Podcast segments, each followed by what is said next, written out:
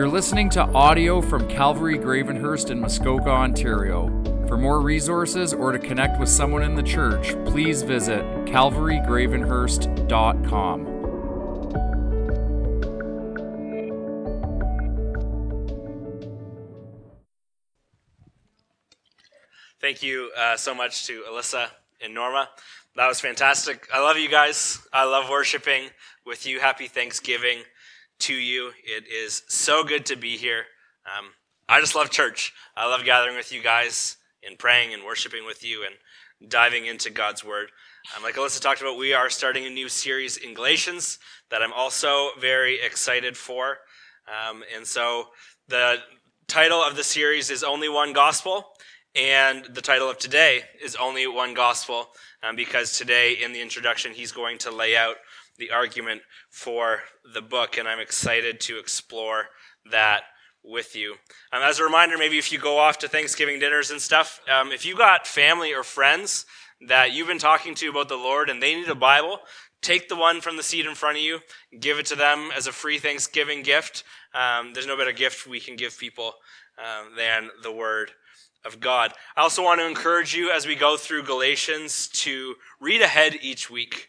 Um, if you can read it, obviously that's great, but if you get a chance to actually read it, pray about it, meditate on it, um, do some of the things that Dustin was talking about last week, that's going to be really good for you, right? It's going to be good not only for you to be able to discern whether um, the things that I'm teaching you are right and good and from God, um, but it's also going to give you a chance to learn about all the other things that I don't have time to teach. Right? One of the things I always tell you is I've always got way too much material, way too many things to say. And because there's so much in God's word, there's so much in these verses. And so um, if you take some time, study things on your own, um, we can't hit everything. And so I would encourage you to do that. But let's pray, and then we're going to dive into God's word together. God, we come before you and we praise you. God, you are King, God Most High, um, robed in majesty. Lord, so far above us. You are um, transcendent, far above anything and everything and anyone except you and you alone. Lord, we praise you um, for your love. We praise you for your justice and your wrath and your goodness and your faithfulness and your love. Lord, we come and confess that we are nothing. God, I am a sinful, sinful man who needs you desperately. And we come as sinful, sinful people, God, who struggle and fight and flail, Lord, and we need you, God, today. We do come and we say thank you for so many different things. Our hearts, God, are overflowing with thankfulness. We don't want to be like the lepers who never came back um, to say thank you. And so we come and say thank you for this building that you've provided for us. God, um, what an incredible um, act of your faithfulness. And so we just come and acknowledge and say thank you. God, you are so good. And thank you for caring about us. Thank you for preserving your word throughout history for us at this very moment. And thank you for loving us, God, not to leave us in our sin, but to save us. Lord, we are so grateful for that. I pray that you would give us wisdom and insight, that your Holy Spirit um, would powerfully move in our hearts this morning as we study your word. In your name, amen. All right, let's start by doing the best thing we can do with our time and read God's word together. Galatians chapter 1, verses 1 through 5. It says, Paul, an apostle, not from men nor through man, but through Jesus Christ and God the Father who raised him from the dead, and all the brothers who are with me to the churches in Galatia. Grace to you and peace from God our Father and the Lord Jesus Christ, who gave himself for our sins to deliver us from the present evil age, according to the will of our God and Father, to whom be the glory forever and ever. Amen. I am astonished that you are so quickly deserting him who called you in the grace of Christ and are turning to a different gospel not that there is another one, but there are some who trouble you and want to distort the gospel of Christ. But even if we or an angel from heaven should preach to you a gospel contrary to the one we preached to you, let him be accursed. As we have said before, so now I say again, if anyone is preaching to you a gospel contrary to the one you received, let him be accursed. For am I now seeking the approval of man or of God? Or am I trying to please man? If I were still trying to please man, I would not be a servant of Christ. We're going to start with an overview um, of Galatians. It's always important for us, and every time we start a new book, we're going to do this to understand what the book is talking about and to understand a bit of the background. It helps you a lot as you go into trying to understand why God put this book in His Word. And so we see there quite clearly in our text that the author is the Apostle Paul. And I always like to just remind you that you can just place um, this in history, right? This is not happening in some crazy voodoo land. This was happening throughout history. And so this is a map of um, the Roman Empire when the New Testament was being written. And, and, if you got really good eyes, you can find Galatia. You can see it there um, close to Asia, there in the orange. Um, Cappadocia is in the blue, and then Galatia is sort of in that reddy pink, um, sort of just below the Pontus Euxinus. And so that's where Galatia is. If you zoom in a little bit on Galatia, um, you can see that there's a bit of a, um, a discrepancy, sort of a understanding of scholars trying to figure out exactly who Paul was writing to. It doesn't change anything about the book. It doesn't change anything about the message. But I just want you to know that there's some scholars still trying to figure some of these things out because there's two different Galatians in history right? Similar time periods, but you see in that dark circle, that um, is ethnic Galatia. That's the kingdom of Galatia, as it says there on the map. And then there's political Galatia, which was that Roman province of Galatia. And so he says, I write to the churches in Galatia. And so scholars just try to figure out, hey, is he writing to the kingdom? Is he writing to ethnic Galatians? Or is he writing to the political um, province Galatia? So does it change things? No, not really. But I just think it's important for you to know that these kind of things are going on as we try to understand God's word. But I want to spend the majority of our time in the overview talking about the problem. And you saw right there in the text right away that um, there's a big problem that Paul is writing to um, the Galatians to address. And like Alyssa talked about, almost every other letter, he, he goes into a big thing about being thankful um, for these Christians. And in this one, there's no thankfulness. He gets right to the point because there's a problem and it's a big one.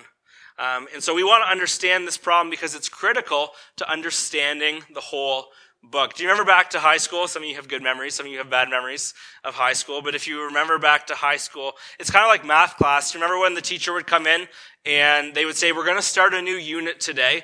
And you really need to pay attention on this first day because everything else in our unit is going to be built off of the first day.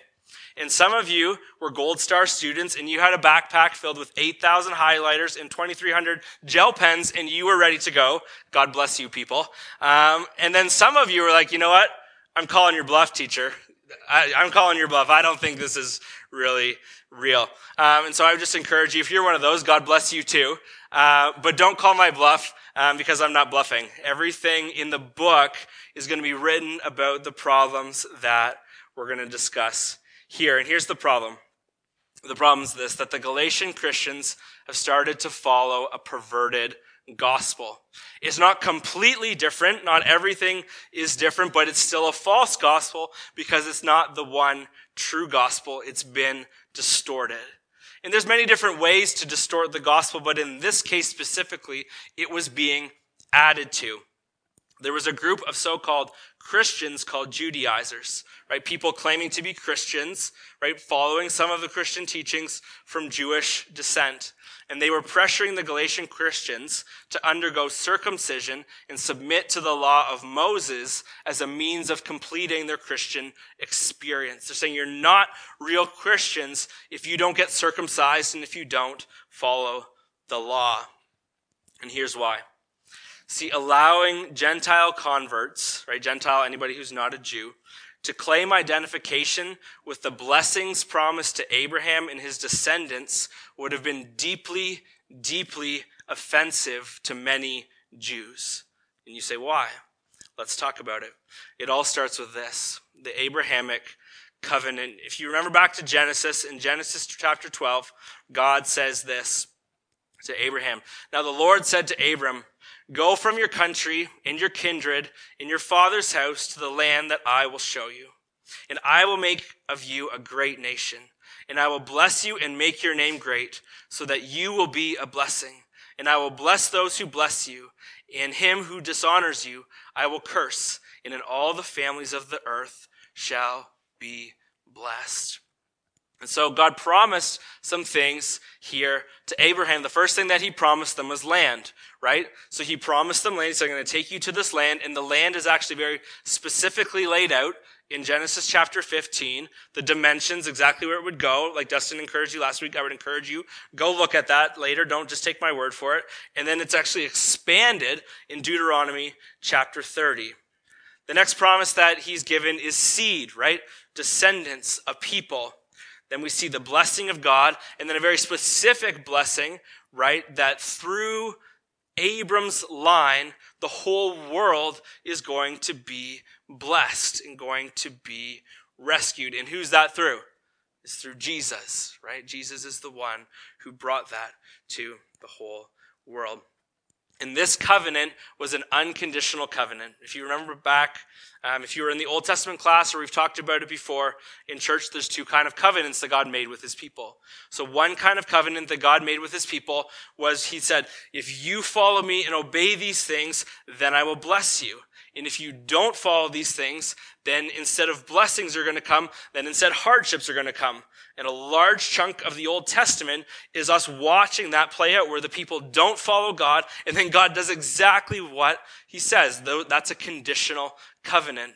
But this covenant that he made with Abram was unconditional. Okay? And the reason we know that is in Genesis 15.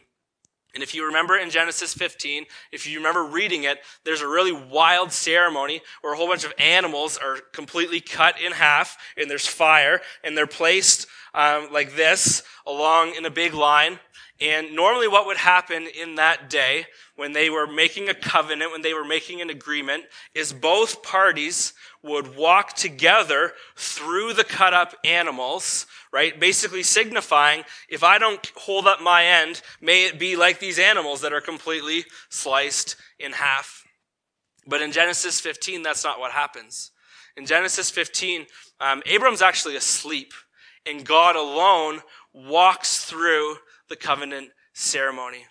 And what he's telling Abram is, I'm going to do this unconditionally. I will hold up this covenant, this agreement, what I have said to you on me and me alone. It won't rest on you. And then in Genesis 17, God gives Abraham the rite of circumcision. Right? If you remember circumcision, circumcision was given as a specific sign um, that you were included in the covenant blessing from God. And so God's intention was that people would carry a lifelong flesh mark that they belonged to God's people and would experience this blessing. And this is why this was so offensive to these Judaizers, right? That these Gentiles, right, not Jews, um, were claiming, in the minds of the Judaizers, they were claiming the blessings of the Abrahamic covenant, rite? To be the people of God, to be marked as the people of God by the Holy Spirit, and to get the blessing of God, yet without doing the things that God had outlined in the covenant. And then this, of course, extended to the Mosaic law as well, because God gave them that right of circumcision, and then He gave them that covenant that if you do these things, you'll be blessed. If you don't do these things, it won't go well for you. And so a good Jew would keep everything outlined in the law um, by God. And the law was basically made up of three parts. It was made up of the Ten Commandments, the ordinances, and the worship system.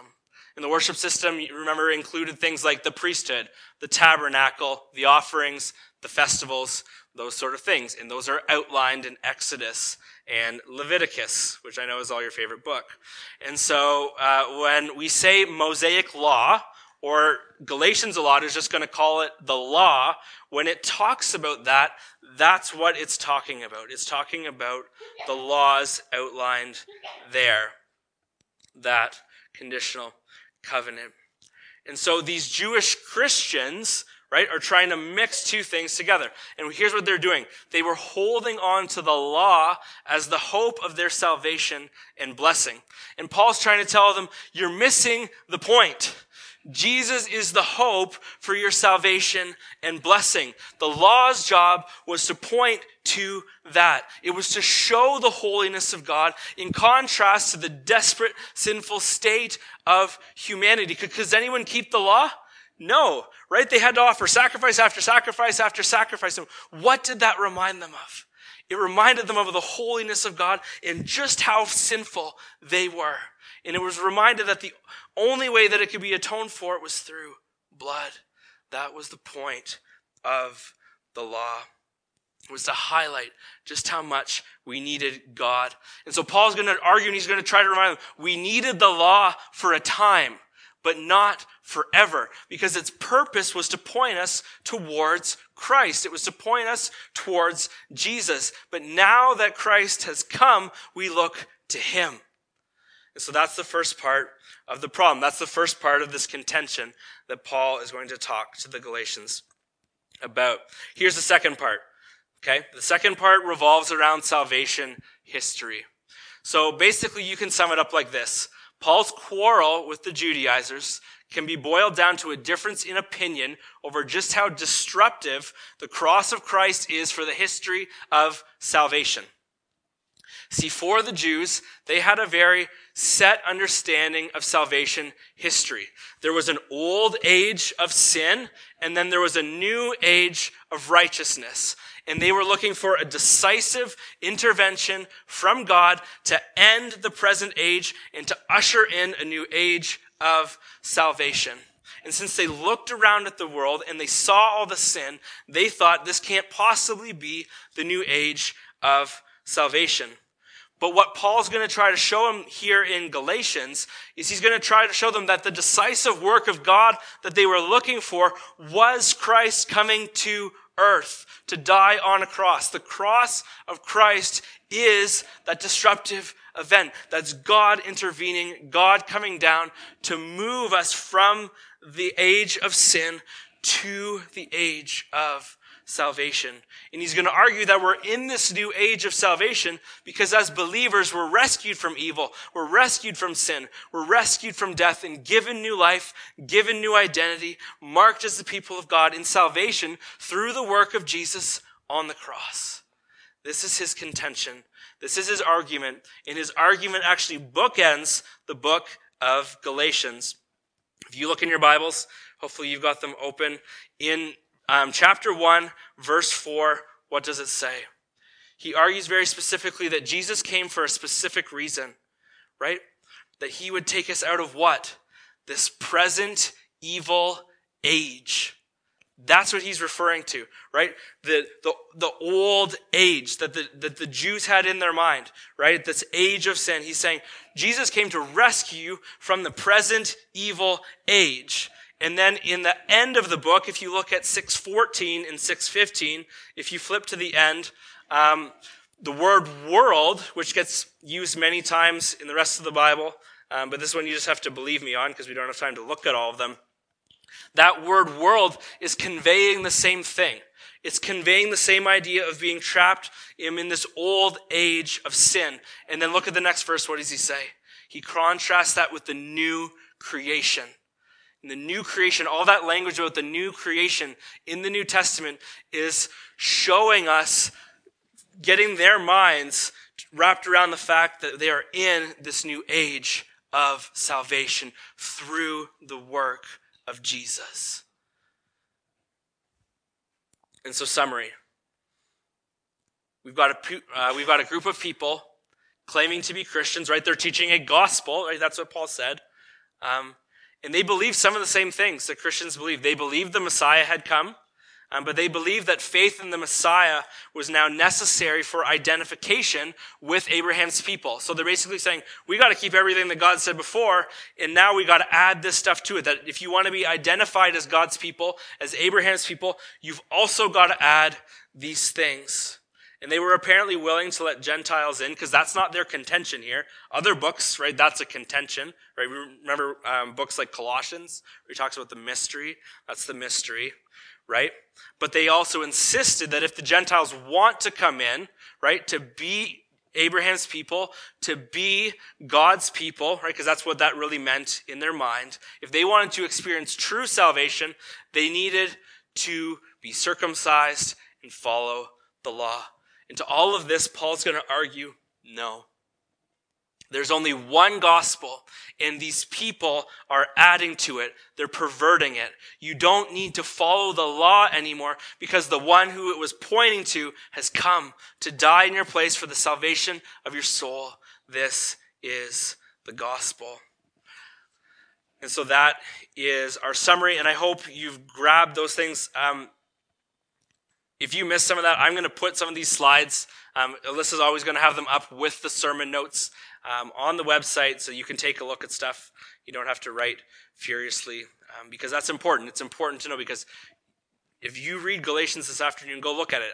All those things are going to point back to those two things. And now let's dive into our text. Um, and before we look at the first five verses, I just want to address the text as a whole that we looked at. When we read the text together, I hope you felt the gravity of this letter. I hope you felt the passion and the conviction with which Paul is writing, right? Because that's going to be carried through all of the book of Galatians. You can't just read this opening section and feel like this is a nice, fluffy religious text, right? Like that's not what's happening. a writer described it. You can't do that any more than you can examine a hot coal with your bare hands, right? And is that not so true? And have you thought, why is he writing like this? Why does Paul write like this? He writes like this because souls are at stake, not only for eternity, but right now right? The gospel is not only good news for eternity, it's also good news for right now. And there's a war going on for the souls of the Galatians. And God just impressed on my heart this week, may we feel the same passion for the purity of the gospel that Paul feels in this letter. Let's start by looking at the letter. Let's look at these first five verses. Um, they're basically his greeting to the letter, and I want you to look right at the start. He, what does Paul tell us? He says, Paul, an apostle, right? Not from men or through man, but through Jesus Christ and God the Father, who raised him from the dead. And so, what's the assumption right off the bat? Right? If you haven't read second, uh, if you haven't read Timothy, if you haven't read Second Peter, um, and you don't know this, what's the assumption right off the bat? The assumption is that if you read Galatians, you're hearing directly from God, right? Because what's an apostle? An apostle is someone who speaks with the authority of the one they were sent by. And he's saying, I wasn't sent by men or a man, but through Jesus Christ and God the Father who raised him from the dead. Those are my credentials. And so as he speaks, he's saying, This is from God. And if I took a poll and I asked how many of us believe this, most of us would raise our hands, wouldn't we? We would say, Yes, I believe that this um, is God's word coming directly from God. If I followed that up with a question and asked how many of us truly live like that, how many of us pant for the word of God? How many of us beg for the word of God? How many of us crave the word of God? I think we'd have a few less hands raised. See, so many of us are tempted to cry out to Jesus for a dream or a vision or a sign, and God's doing some of those things. Praise God for that. Yet we put so little effort, right? Somewhere a lot of the times between little to none in giving um, God's word its due, into reading and understanding and actually practicing the word of God that's been preserved by God throughout history for us right now as He speaks to us. We give excuses about our time or our intellectual ability or our inadequacy, but I think often we don't just simply admit the truth. That for some of us, we're just, if we're honest, not that serious about God's word. We don't stake our lives on it. We proclaim its power, and yet we leave it on the shelf or by our bed or unopened on our phone. And God convicted me of this um, this week. I've been working with um, some people, doing my best to be helpful, and uh, we've had a couple of meetings. And as I was praying for them, um, God brought a strong conviction, um, not on them but on me, um, that we hadn't actually opened his word together. Did we talk about him a lot? yeah, that was the point of the conversation. Did we try to follow his word? Yeah, that was the point of the conversation. We talked a lot. But did we actually open his word and let it speak to our hearts and demonstrate our belief that he's the one that will bring true, lasting, real change? No, we didn't. And that was my fault. And so I had to very genuinely apologize and pledge for that not to happen again. And I wish I were alone in this boat of painful conviction, um, but I don't think I am. Um, many people, when I ask, um, what, what, have you been reading in your Bible recently? What are you learning about the Lord? Which, by the way, is not a test, right? Like, that's not a pastoral test. That's me just genuinely wanting to know what God is teaching you because I want to learn and I want to know more about God. But when I ask that question, people end up often talking about a podcast or a book that they've been reading or squirming their way out of the question very uncomfortably in a way that makes it painfully obvious that scripture reading for them has either gone by the wayside or simply gone in one ear and out the other. Right? They maybe maybe they've read it, but they've never really actually studied it or planned on allowing God's word to actually change their life. And so they're not experiencing any of the change. The problem is for some, they actually have no real desire for Jesus to be king of their life. And for some of you, this is your issue.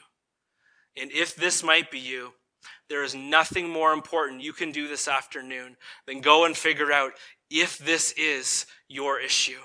Because your life's at stake, your joy is at stake, your peace is at stake both now and in eternity. And for others of you, you have a desire for Jesus to be king, but I think you may have developed an unhealthy relationship with Scripture where the things that you have read have simply become suggestions or notions, right? And never on purpose, right? That's not the goal. It's not on purpose, but it's how it's practically playing out in your life. Or for some, maybe we use scripture as a hope to boost our self esteem or our mood. For some, we grow our intellectual pride or our moralistic pride or to simply just check a box. But we don't stake our life on God's word. Instead, all it does is it lives up here in our heads in a theoretical exercise instead of being lived out in life changing power in your life. Let me ask you this What is the last thing God's word has changed in your life? What's the last thing that God's word has changed in your life? What's the last thing that God has grown in you through his word? How are you becoming more like him? And here's the most important question How long ago was that? So many of us can cling to something that God did six months ago, or six years ago, or 60 years ago. What's God doing in your life right now? Are you allowing the fact that you believe that this is the Word of God speaking to you to change your life? And my hope isn't that you, if, as you wrestle with that, I don't want you to feel condemned. I want you to feel convicted and I want you to change because that's where the life is found. And I think if we're honest with ourselves, we all struggle with this at times, don't we? We all can struggle with this. And yet my prayer is, would we struggle with this less? Right? Would this be less and less in our life where we just read the word of God and then don't do anything about it? Right? Our goal every time, I want to read and then submit. And then I want to read some more and then submit. And I want to read some more and submit that God would change me to be more like Him for His glory, right? That's our prayer, is it not, for this church? That we wouldn't only call the Bible God's Word, but that we would submit to it, all of it, in the power of the Holy Spirit over and over and over again, no matter the cost to our pride, no matter the cost to our reputation, instead desiring to Him be the glory forever and ever. Amen? Amen. And so, what's the answer to the problem in the text? So, we, we discussed the problem in quite um, passionate detail, and it gets laid out passionately in verses 6 through 10.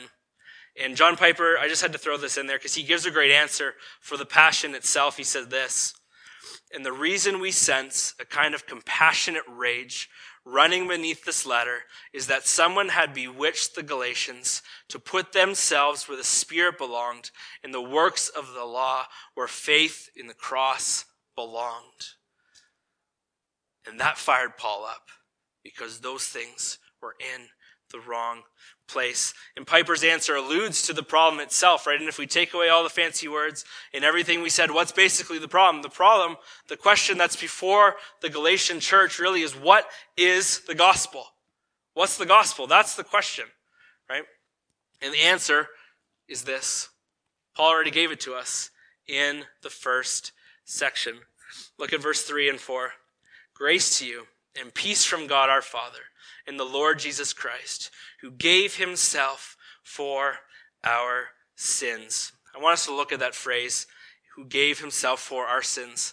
An even more literal translation may be, he um, who gave himself on our, on behalf of our sins.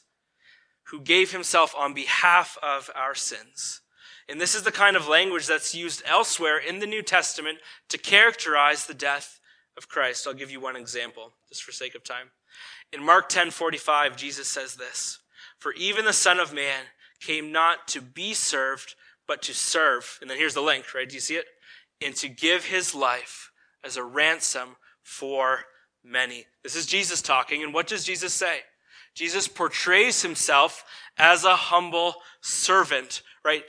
Giving himself on the behalf of many.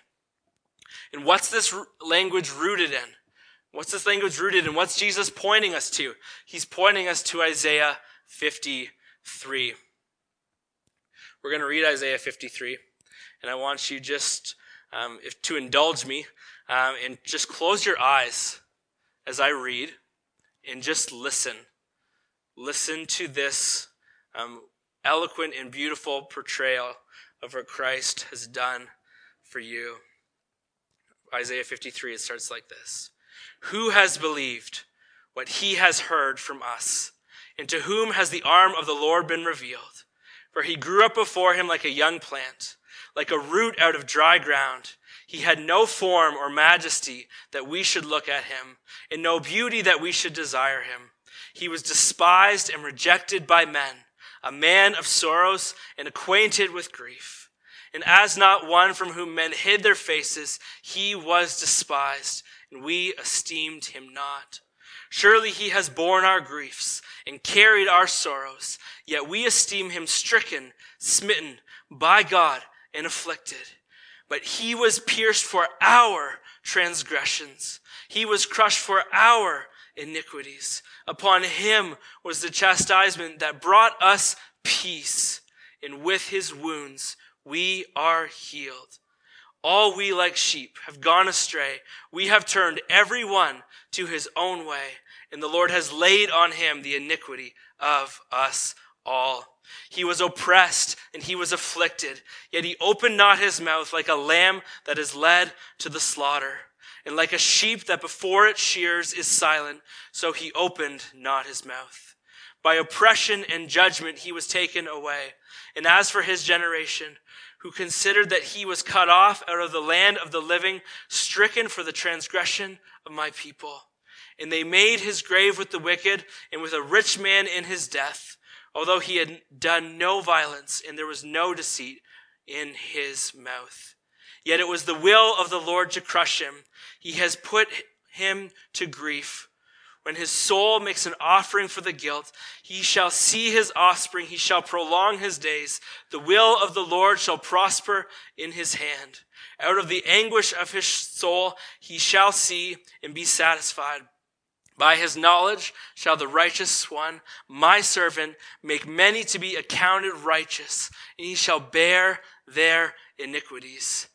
Therefore I will divide him a portion with the many, and he shall divide the spoil with the strong, because he poured out his soul to death that was numbered with the transgressors. Yet he bore the sin of many and makes intercession for the transgressors. You can open your eyes. Behold your Savior. See, brothers and sisters, there's only one gospel. And this is the gospel that the King of heaven and earth came to this tiny planet, not robed in majesty, but in humility as a baby. Nothing special to look at. People hated him. People rejected him, just as they had done for all of human history. He felt grief and sorrow and pain on this earth, both in his life, but most acutely in his death.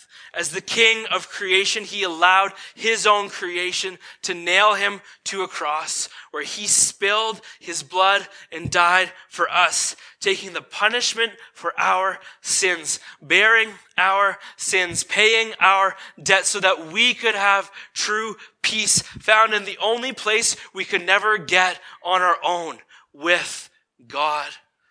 A place where we can never be because of his perfection and our sin. It was only through Jesus being crushed in an, that an undeserved way was made for us to be with God. We did not deserve this path. We did not deserve unending peace and joy with God himself because every single one of us, like a dumb sheep that decided to go its own way, we all decided that we didn't need God. And there has never been a worse rebellion in all of human history. In our hearts, my heart was at the center of that. And yet Jesus, in great love, died on a tree that he created, killed by people that he created and loved with the strength and the breath that he was giving to them to atone for the sin of the world.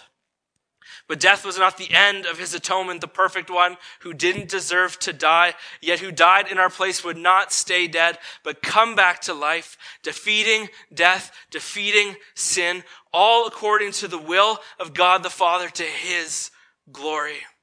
And now Jesus sits at the right hand of his Father in heaven, intervening on our behalf that if we confess with our mouth that Jesus is Lord and believe in our heart that Jesus raised, that he was raised from the dead, we will be saved. Not by our works, but to him and him alone. There's only one gospel. Amen? Amen. There's a very interesting word um, in verse 4. Um, the preposition hyper um, in the Greek, which generally gets translated on behalf of, sometimes, as it does here, also conveys the idea of substitution. Grace to you and peace from God our Father and the Lord Jesus Christ, who substituted himself for our sins to deliver us from the present evil age, according to the will of our God and Father, to whom be the glory forever and ever. Amen. It was a substitution of blood. For all of my evil, for all of my sin, for all of my rebellion, it should have been my blood. It should have been me. It should have been you.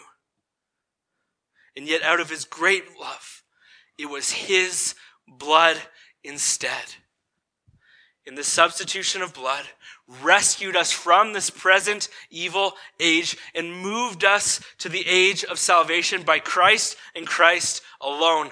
Nothing else to add, nothing else to do, nothing else to work towards. Today, if you are working to earn God's favor, please stop. Today, if you're working to clean your life up before you can run back into your Father's open arms, please stop because that's not the gospel we follow. It's adding to it. The one gospel is contingent on the work of God and God alone. It was God the Father who ordained the plan. It was God the Son who carried out the plan, hung on a cross and resurrection. And it was God the Holy Spirit who seals the plan to the glory of the triune God forever and ever. Amen. And so then we remember verse 10 in being made new, in being given life. Who do we look to? Whose opinion do you care about, Christians? Who do you seek to please with our thoughts and our actions? Who do we devote our time and our worship to? It's only God. He's the only one deserving because he gave us life, spiritual life, eternal life, true life found in him and him alone. We were saved by grace alone, through faith alone, in Christ alone, to the glory of God alone. One gospel, one God, to his glory. What astonishing mercy, what astonishing grace, what astonishing love. There's no one greater than our God. Let's pray. God, our hearts this morning stand in awe of who you are and what you have done for us. God, it pulls my heart in a million different directions to a million different emotions when I remember that you substituted yourself in my place, died the death that I deserved, so that I could have life by being with you. Lord, this week, would our hearts not lose that awe? Would our minds and our souls constantly run back to this word that is given by you, that we would remember the gospel laid out so clearly in your word, and that we would live in this gospel. Would we live in this freedom? Would we live in this truth? Would we figure out, would we examine our own lives and figure out where are we adding to this? Where are we doing things that God didn't call us to do? Where have we made up our own rules? Things that we want to add, or maybe things that we've never looked to explore and so we don't fully understand. And above all, God, will we be thankful for the cross and for the empty tomb? Lord, we come to you on this Thanksgiving Day just so, so grateful. Grateful for what you have done for us and for your glory. And we pray that our lives would give you the glory that you so rightfully deserve. And would our hearts be compelled to worship you with everything that we've got. In your perfect, holy, matchless, perfect, good, good name, we pray. Amen. Thanks for listening to this week's sermon audio. More resources or to connect with us, visit calvarygravenhurst.com.